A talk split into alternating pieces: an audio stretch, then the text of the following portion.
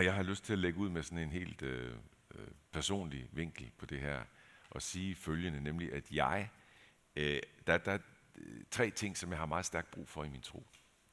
Øh, igen og igen, og har haft det, tror jeg, i virkeligheden øh, stort set hele mit liv, hvad ved jeg. Øh, I hvert fald så er det sådan, har været det i overvis, nemlig tre ting, øh, som, som jeg samtidig oplever meget stærkt, at julen, at juleevangeliet i den grad leverer, eller giver, giver svar på, eller giver. Og det ene, jeg har brug for, det er, at troen hænger på noget historisk hæftigt. Og ikke bare er mm, nogle åndelige følelser, noget spirituelt, men, men er baseret på hændelser i tid og rum. Det har jeg meget brug for i min tro. Det andet, jeg har meget brug for, det er, at jeg tror på Gud, som går langt over min fatteevne, som rækker langt ud over det, som ligesom kan, kan begrundes historisk osv., altså disse hændelser og alt det her. Jeg har brug for, at det rækker langt ud over det. At der er en, en, en dybde og højde med den Gud, jeg tror på, som jeg aldrig når og aldrig forstår helt og fuldt. Og så har jeg for det tredje brug for, at Gud er den, der er så nær ved mig, at jeg bare kan sige far til ham. Det kom til at betyde kolossalt meget for mig, da min far forsvandt, da jeg var 11 år gammel, døde. At jeg derefter kunne fortsætte med at sige far, far, far. Og det har jeg bare haft så meget brug for. Så han er den, der er lige ved siden af mig, det har brug for. En, som jeg bare kan pludre løs til. Nu er jeg så startet ud med at sige jeg, og det er jo en personlig vinkel, men jeg er faktisk overbevist om, jeg er meget overbevist om, at hver eneste menneske, som tror, eller som gerne vil tro, har brug for akkurat de tre samme ting. I forskellige varianter, uden tvivl, men har brug for det samme. Og som sagt, alle tre dele melder sig meget, meget stærkt med julens evangelium. For det første det her med det, med det historisk hæftige, som jeg sagde. og det kunne jeg så øh, bruge en time på at udfolde meget detaljeret. I kan bare gå ned og købe min lille nye julebog dernede. Ej, det var altså ikke en reklame. Der skriver jeg lidt mere om det. men man kan fordybe sig meget mere i det, også i den bog der. Øh, men, men bare sådan kort, ikke? Altså, vi, når vi øh, møder det i Lukas evangeliet, det juleevangelium, som vi normalt hører juleaften, ikke? Øh, det skete i de dage, at der udgik osv., Øh, I går der var det Matteus evangeliet, hørte det er sådan set det samme, der er i spil der. Men, men det bliver så tydeligt med Lukas evangeliet, og det skete i de dage, modsat sådan en eventyrlig opstart. Der var en gang. Nej, det skete i de dage. Nu er det jo så blevet sådan, det, det ved vi jo godt, at sådan hen over 2.000 års julefejring, sådan cirka 2.000 år, måske knap og men, men så, er der, så har det hele fået sådan en, en grundfarve af eventyr. Noget, som, som jeg tror rigtig, rigtig mange danskere, der hjertens gerne kommer til gudstjeneste juleaften, noget, som de, jeg tror egentlig ikke forbinder så meget med virkeligheden, men det er mere sådan eventyrligt altså.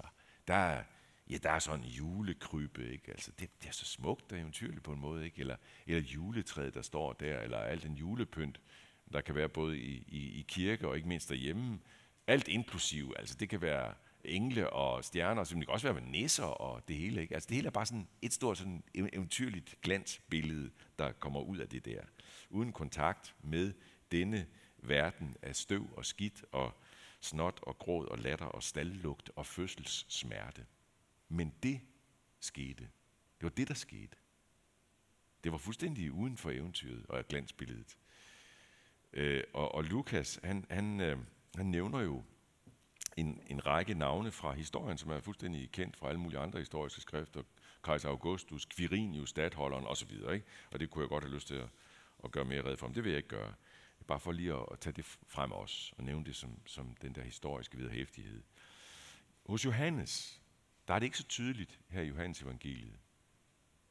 Johannes han vælger faktisk en helt anden vej.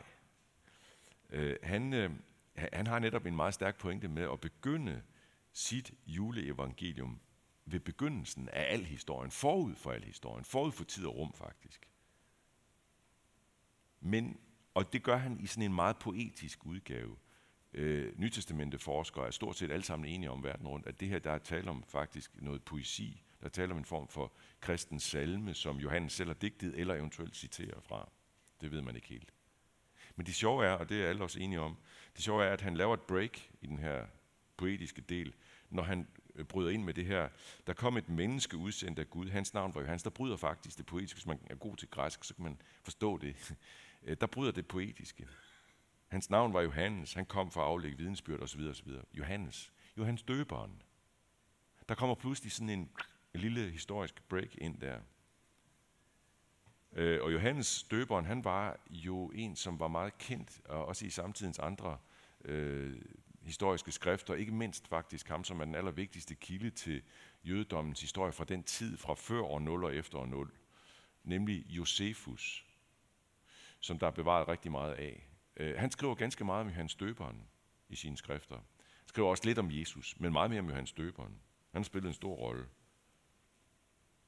Så når evangelisten Johannes laver det her indskud i den her tekst, som ellers var meget sådan poetisk med sådan en evighedshorisont i sig, så festner han samtidig det evige til historien. Til det, som vi kan gå efter med vores historiske loop, kan man sige. Og tak for det, siger jeg bare. Fordi det er, som jeg sagde før, det, er, det kan hverken jeg eller rigtig mange andre undvære. Gud og alt sammen med troen, det bygger ikke sådan på almen religiøse fornemmelser. Der er rum og tid og sted forbundet med det hele. Altid. Men, og det er det andet, ikke? så er der jo også det med overskud, det der rækker fuldstændig uden for vores fatteevne, mysteriet.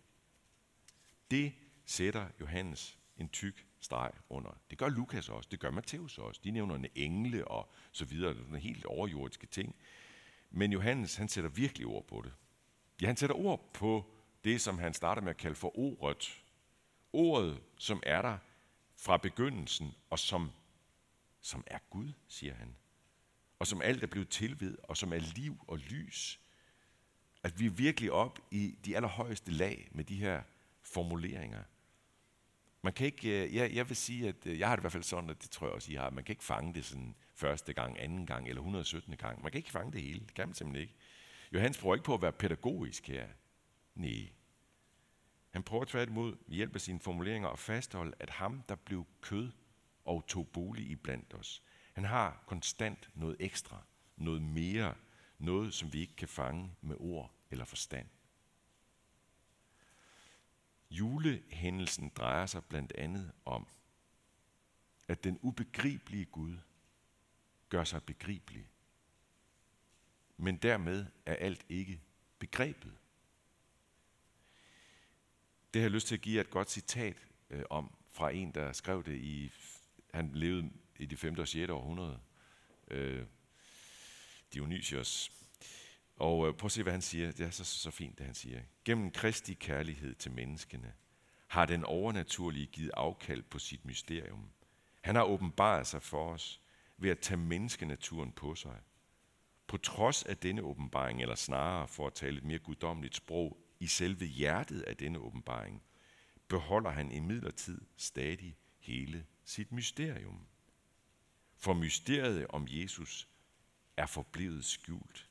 Ingen fornuft eller intelligens har fuldt ud forstået, hvordan han er i sig selv. Uanset på hvilken måde man forstår ham, forbliver han ufattelig. Og tak for det.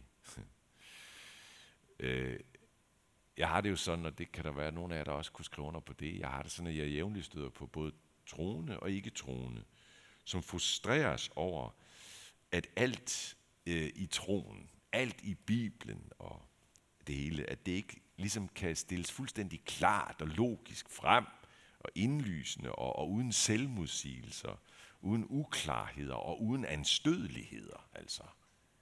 Hvorfor er det ikke sådan? Hvis Gud virkelig findes, så må det også kunne give svar på alle gode spørgsmål om ham selv, om livet, om det hele. Nej, det kan der lige præcis ikke. Og jeg siger tak for det.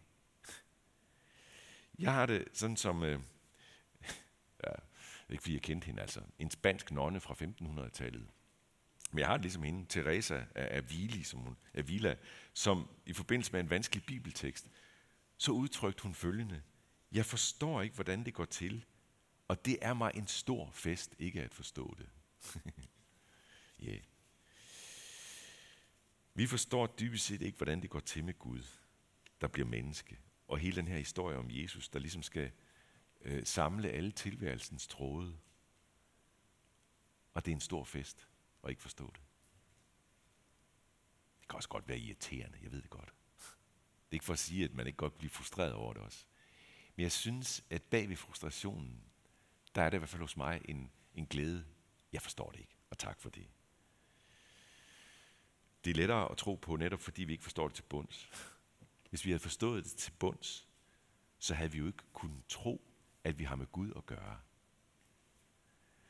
Og der, nu får I får lidt sådan nogle citater fra alle gamle dage, for det er så, så vidunderligt faktisk øh, at se, hvor kloge de var dengang også. Og der, nu får I en bøn fra en teolog, og så er vi tilbage i middelalderen omkring 900.000-tallet. Han hed Simeon, øh, den nye teolog blev han kaldt. Nu skal I høre, hvad han kan sige i en bøn, sådan her. Kom, skjulte mysterium. Kom, uudsigelige skat. Kom, virkelighed bag ved alle ord. Kom, person bag ved al forstand. Kom, du hvis navn fylder vores hjerter med længsel og til stadighed er på vores læber.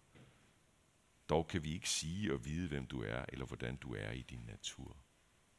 Yeah. Og så bare det tredje og sidste.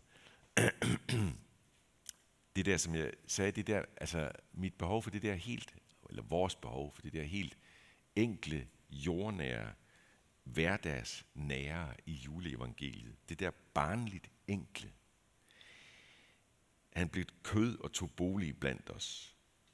Ja, altså Gud, det er ubegribeligt ikke, men Gud blev et barn, der lå og suttede mælk af sin mors bryster. Og holdt far og mor vågen om natten, det er jeg ret sikker på. Og han blev skiftet på, og, og alt det der, det kender I, der sidder med et barn dernede.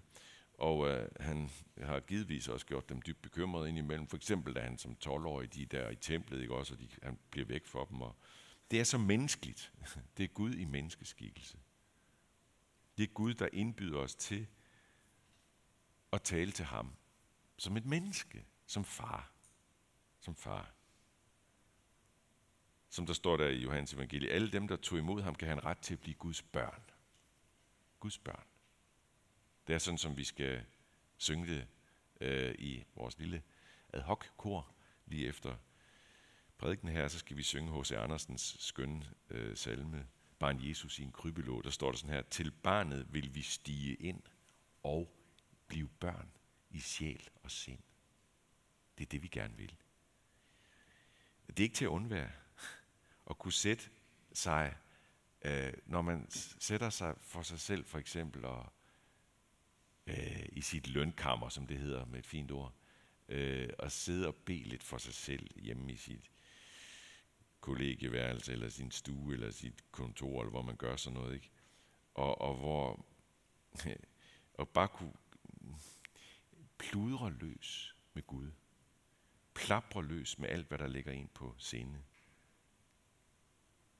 Uh, øh, det der, det tænker jeg faktisk jævnligt på, at det er det, jeg kan over for Gud. Fordi min Gud, han er, han er min far, som jeg ikke kan skjule noget som helst for. Jeg siger alt til Gud. Alt. Siger det, eller, eller om det så bare er i mine følelser, det er der bare det hele. Jeg siger rigtig meget til min kone. Hun ved det meste. Øh, mine nærmeste venner ved temmelig meget. Men Gud, han ved endnu mere. Han får det hele. Der er ikke noget filter. Og jeg er så glad for det.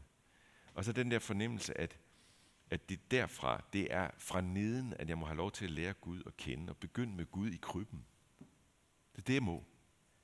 Øh, og så, så må jeg vende tilbage til krybben igen og igen på en måde. Altså det er ikke sådan, at, at jeg, jeg, jeg føler ikke, at jeg, jeg skal, jeg skal klatre, nu skal jeg godt føle det nogle gange, ikke? Men, men, men jeg bliver klar over, at sådan er det ikke. Jeg skal ikke klatre højere og højere i troen, og ligesom blive mere og mere, og kunne fagne mere og mere af det, og forstå mere og mere, udvikle mig mere og mere.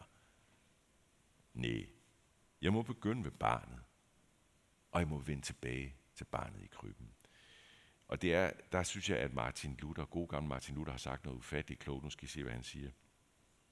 Lær først Jomfru Marias søn at kende i Bethlehem.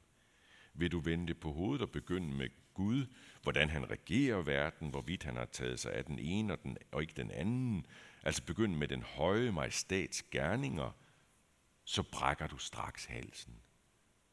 Derfor må du begynde for neden. Sig, jeg vil ikke kende ham, før jeg har lært jomfruens søn at kende. Nej, præcis. Og nu skal jeg slutte, og det vil jeg gøre. Ja, det vil jeg da gøre med endnu et citat, naturligvis. Øh, en, øh, igen en af de gamle, en middelaldermunk, der hed Johannes Tavler, som i øvrigt Martin Luther også var meget inspireret af. Han talte om Kristi tre fødsler. Nu skal I se, hvad han sagde. Kristi fødsel i evigheden, det er mysteriet, overskuddet i forhold til enhver tanke og fornuft. Kristi fødsel i tiden, det er det historiske, det, der er forbundet med tid og sted. Kristi fødsel i menneskehjertet, det er det hverdagsnære. Jesus til hverdag, hver dag i dit liv. Så derfor siger vi lov, tak og evig ære være dig, hvor Gud, Far, Søn og Helligånd, som var, er og bliver en sand treenig Gud. Højlovet fra første begyndelse, nu og i al evighed.